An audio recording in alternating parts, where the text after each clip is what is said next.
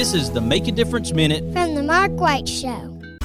Mr. Cecil Batchelor is the one that started this business as Dependable Service Center. And even though now it's Green's Dependable Hardware and we're a true value store, our tagline is still Your Dependable Service Center. We've tried to keep that alive for all these years. Mr. Batchelor really started a good business. We're really excited to be carrying on a long standing tradition. It's the oldest retail store in the city of Russellville. We're Green's Dependable Hardware, 15220A Highway 43 in Russellville. Alabama. We're right behind McDonald's or right across the street from the hospital. Number is 256 331 0123. Your dependable service center.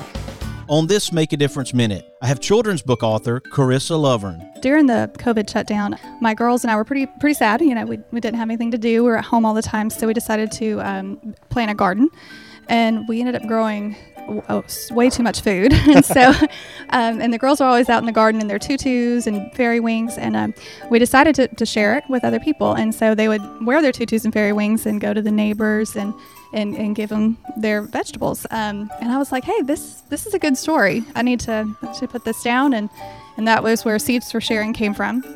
And uh, it's just kind of grown from there not to the next book was Lemons for Blessings to thank essential workers. And the girls built a lemonade stand, which they did with their daddy and sold it and raised money. And Cora, Cora came and helped us do that. That was a lot of fun. That was that was a lot of fun.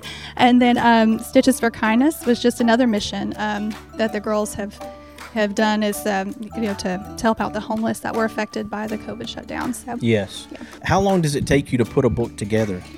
Um, let's see writing it could i mean the first one kind of came out all at once and and then the actual publishing process took a little bit over a year i think it was and then the second one about the same and then this one was pretty fairly quick i think within six months um, self-published. I am self-published yes. so um, it, it, may take longer for traditional i've heard it could take a few years for that but for self-publishing um, it took me about a, roughly a year.